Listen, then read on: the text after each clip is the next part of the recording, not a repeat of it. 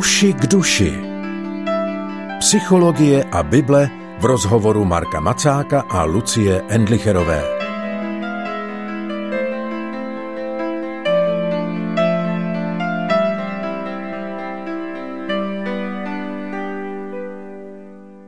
Pořad Uši k duši věnovaný životním stavům dnes eh, zastavuje u čtvrtého pokračování věnovaného komunitě. Já jsem hodně zvědavá, co ještě doplníme k tomu, co všechno už tu v těch předchozích dílech zaznělo. Lucie Endlicherová přeje dobrý poslech a zdraví taky svého tradičního hosta, psychologa Marka Macáka. Ahoj Marku. Ahoj. My už jsme o životě v komunitě mluvili hodně v těch předchozích zastaveních, tak jsem si vydala, co k tomu dnes doplníme. Ale na úvod bych se možná ráda zeptala, pletu se, když mám dojem, že nějaký důraz na život v komunitě nejenom v manželství, nejenom jako single člověka, který potřebuje nějaké kontakty, ale i nějakého širšího společenství, je něco, co se v současné době objevuje nějak víc, co se víc otevírá jako téma, na co se víc upozorňuje. Přijde mi, že dřív společnost tohle to neakcentovala tolik jako v posledních třeba 20 letech, zdá se mi. Myslím, že v něčem ano. Ono totiž to 20. století v mnoha věcech bylo individualistické, i když byly různé komunitní hnutí, že jo, 60. letech a tak, hlavně v zahraničí, ale u nás taky, ale takový obrat trošku možná vyvážení k takovému více mluvení o komunitním životě, o tom, že nějak, ať už v té zemi, nebo ve firmě, nebo prostě ve škole, v, různě, že vlastně žijeme v síti vztahů, tak to je novinka těch posledních 20-30 let. A vidíme to v různých oblastech, v psychologii, v sociologii, tak se rozvíjí různé vztahové teorie a podobně, ale vlastně ta, to komunitní přemýšlení v něčem, například v té filozofii a v teologii, tak je hodně propojeno s těmi židovsko-křesťanskými kořeny, židovsko-křesťanskými zdroji. Křesťanství a původně židovství teda to je o vyvoleném národu, to je o vyvolené církvi lidí povolaných patřit k sobě spolu navzájem a společně si být zdrojem, společně si být něčem zrcadlem něčeho božího a společně se okřesávat bez ohledu na hranice národa, na hranice etnika a podobně. V tom je to vlastně velmi křesťanský motiv. Komunita jako taková, která není definovaná nějakými vnějšími znaky, ale je definovaná vnitřním povoláním a jsou náležitostí, která přichází jakoby vodinut. Když mluvíš o komunitě, tak tím myslíš nějaké společenství, které si člověk jakoby vybere, zvolí a zapadne do něj, anebo spíš nevybere a stane se jeho součástí typu někam se nastěhuju, začnu chodit někam do církve. Co je to vlastně ta komunita, kdybychom ji měli nějak definovat? Já si myslím, že je to vždy mix. Já si můžu vybrat jenom z těch možností, které jsou dostupné. A samozřejmě můžu dělat nějakou životní volbu, že se někam odstěhuju a tam se mi otevřou jiné možnosti, ale je to taky otázka nějaký milosti ve smyslu, koho potkám. Jo. Spousta z nejdůležitějších lidí v našem životě, naši přátelé nejbližší, anebo partnerky, partneři, tak jsou lidi, které jsme potkali ne proto, že jsme si je šli vybrat, ale proto, že jsme na ně narazili je tam určitá otázka jako boží prozřetelnosti, zase je na nás jako vyskytovat se tam, kde lidi potkat můžeme. Jo, takže je to trošku taková souhra toho, že je na člověku, kde se pohybuje, ale je trošku na Bohu a na božím časování a milosti, koho tam potká. Myslím, že je to zase na obě strany a zase je to o hledání božího vedení, protože někdy rozlišíte, je tam s tím člověkem bych si měl co říct ale je pro mě výzvou, protože ve mně budí bázeň, protože se můžu s ním třeba srovnávat nebo, nebo něco a zároveň můžu vnímat, že Bůh mě volá k tomu s ním mluvit z nějakého důvodu, který třeba v danou chvíli nerozumím a vnímám, že poslouchat Boží hlas by znamenalo v danou chvíli jít do nějakého rozhovoru. A nebo naopak někde se spíš vzdálit. Jo? Je to o průběžným jako žití toho svého obyčejného života mezi lidma a zároveň koukání se nahoru a naslouchání, bože, tady vaneš nebo nevaneš. Jo? A takhle nás pán Bůh dovane do různých kontextů a vztahů, ve kterých najednou zjistíme, že nám dal nějaký lidi a že nás dal nějakým lidem. Jak se ptáš na to, co to vlastně komunita je, že, že se dá o ní mluvit na různých úrovních. Já o tom mluvím nejradši a nejvíc si myslím, že to, co potřebujeme k životu, nejvíc je komunita bezprostřední, to znamená komunita lidí, se kterými prakticky k sobě patříme, kteří sdílí s námi náš život, kteří o nás vědí, o kterých víme my, kteří jsou nám dostupní, kterým jsme dostupní my, se kterými můžeme sdílet čas, někdy prostor, ať už žijeme single nebo ne, se kterými můžeme sdílet svoje zdroje, třeba finanční a, a další. Takže to je pro mě okruh přátel, taková ta nejvíc bezprostřední komunita, ale potom máme komunitu třeba, že křesťané komunitu daného sboru nebo daného církevního společenství. To podle církevní kultury vypadá různě. Možná máte lidi, které ve svém kostele potkáváte a znáte se s nimi, víte, co dělají, víte, co řeší, víte, co potřebují. Možná žijete ve společenství, kde lidi tolik toho o sobě nevědí, ale i to je komunita.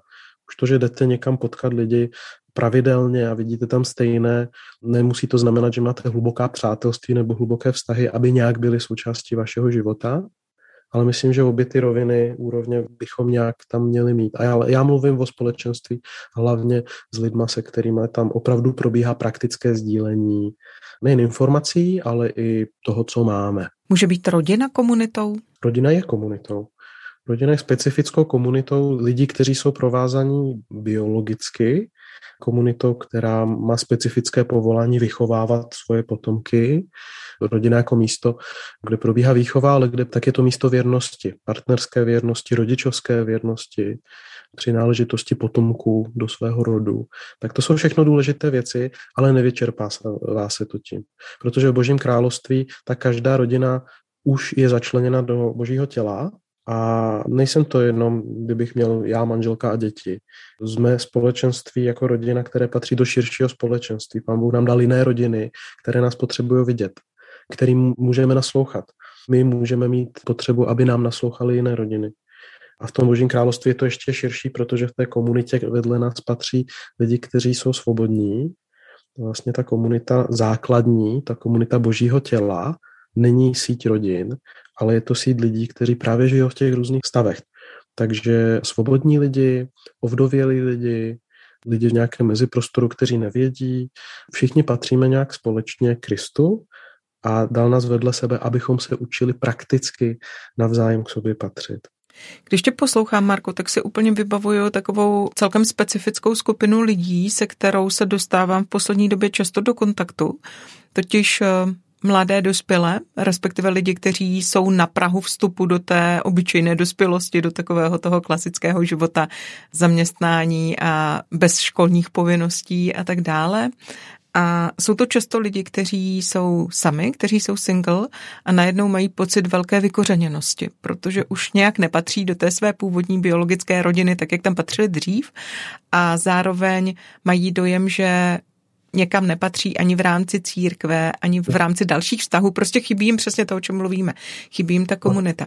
A tak si říkám, že určitě jako je v životě člověka možná i několik období, kde tímhletím prochází, kdy jakoby je vykořeněn na všechny strany a neví, kam patřit a neví, jak to místo, kde zakořenit, najít. A to je ta otázka, víš, jak se hledá komunita v okamžiku, kdy mám dojem vykořeněnosti a vlastně nevím co. A přitom bych i teoreticky měla nějaká místa, kam bych mohla patřit, ale ona nefungují. A co teď? To je strašně záleží na té konkrétní situaci. Jo. Úplně na ten nejvíc první úrovni, pokud tam nejsou ještě jiné věci, na které se narazí, tak si myslím, že je to o tom přemýšlet, jak já se můžu stát tím, ke komu někdo patří. My někdy tuhle otázku otočíme jenom směrem partnerským a vlastně chceme patřit k někomu partnerským způsobem. A tak se zaměříme na tohle, že vlastně pak máme osamělí lidi, kteří čekají, že si někoho najdou, ale oni neumějí žít ani jako sami, na to, aby uměli žít s někým. Proto to mezidobí, ve kterém člověk žije spíš s přáteli a spíš s lidma různého třeba věku, ke kterým se naučí patřit, je velmi dobrým obdobím i pro ty lidi, kteří vstoupí do manželství, protože tam se člověk učí spoléhat na druhé, tam se člověk učí říkat pravdu, tam se člověk učí řešit si věci. A pokud takové hele mezidobí, tak z něj uděláme jenom pauzu, kde se nic neděje a jenom to přežívá. Tak potom jakoby člověk krní, krní, krní, pak si někoho vezme a najednou v tom manželství zjistí, že vlastně neumí žít jo, a ještě tam má zodpovědnost za někoho druhého. Jo. To je pak velmi náročný. A myslím, že výzva právě toho období, kdy se cítíme vykořeněni, jenom to, že se to stane, ještě není jako problém. To je prostě, otevřela se nová doba, ještě nevím, jak v tom chodit, ještě nevím, jak to dělat. A jedna z prvních věcí, kterou potřebujeme v tu chvíli si říct, je dohledat, jak nejenom zda mě někdo přijme, ale jak já můžu být ten, kdo přijíma druhé člověk přirozeně, to jsme egocentrické bytosti, tak se rozhlížíme s tím, kdo nám otevře náruč, kdo nám otevře dveře k sobě. Ale on je to v obráceně. Myslím, že lidi, kteří ať už žijou single nebo ne, kteří nejsou osamělí, tak jsou lidi, kteří se naučili přemýšlet nad tím obrácením. Komu já můžu otevřít dveře? O koho já se můžu zajímat? Koho já můžu zavolat, já nevím, na kafe nebo projít se a zeptat se ho na to, co teď řeší a poznat ho. Tímhle způsobem, když se to takhle jako otočí, tak najednou najdete hodně lidí, kteří vlastně na to reagují, protože i v církvi, i mimo církve máme spoustu lidí, kteří čekají na to, že jim někdo otevře dveře. Akorát pokud jako nikdo to neudělá, tak tam každý ten člověk zůstane prostě v té čekárně. Tohle je základní jako rovina, která myslím, že mnohokrát je vlastně to, co je ten blok, který je třeba překonat. Přemýšlet nad tím obráceně. Ne, co nedostávám a kde to najdu, ale co můžu dát přeci jenom.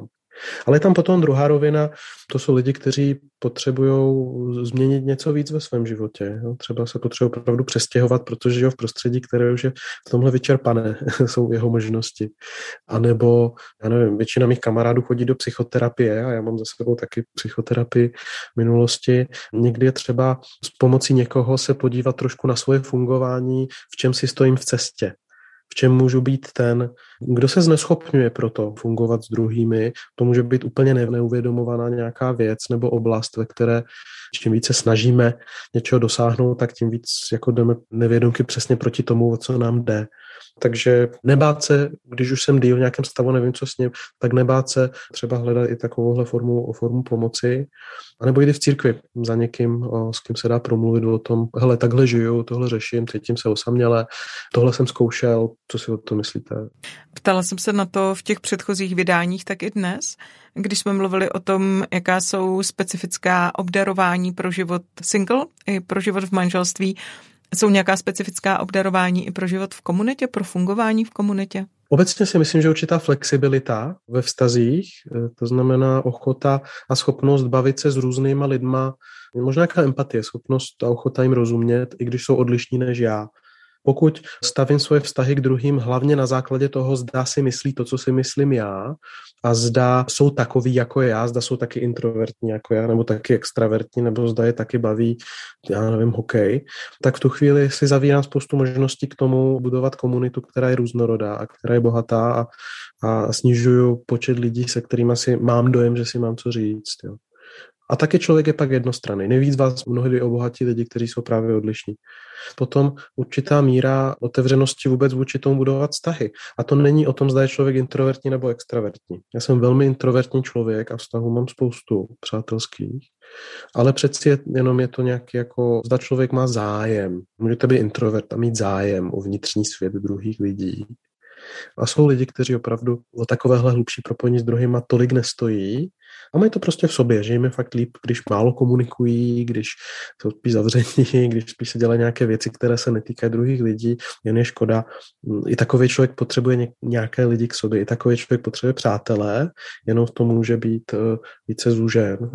Je něco, co bychom měli dodat o komunitě, co tu nepadlo? Víš, když si říkal, že chceš, abychom o komunitě mluvili a já jsem si říkala všude v těch předchozích pořadech o komunitě řeč byla. Tak přemýšlím, jestli nám ještě něco uteklo, upadlo, co bychom měli říct.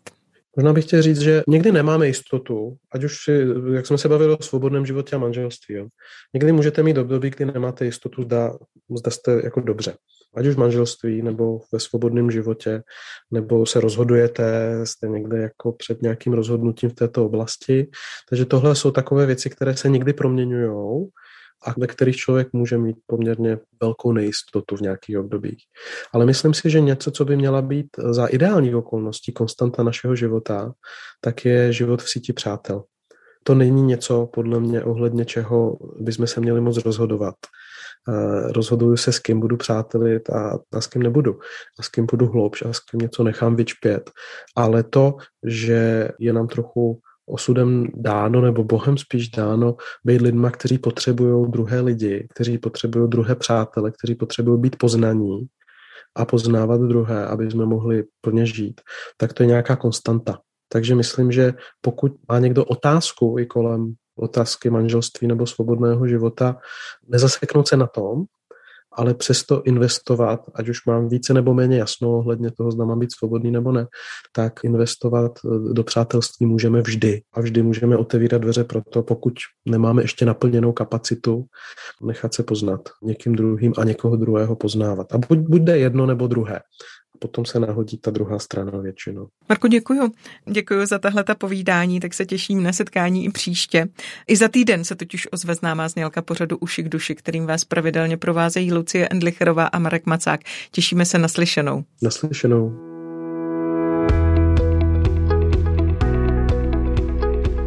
Podcast Uši k duši vznikl na Rádiu 7, které žije z darů posluchačů.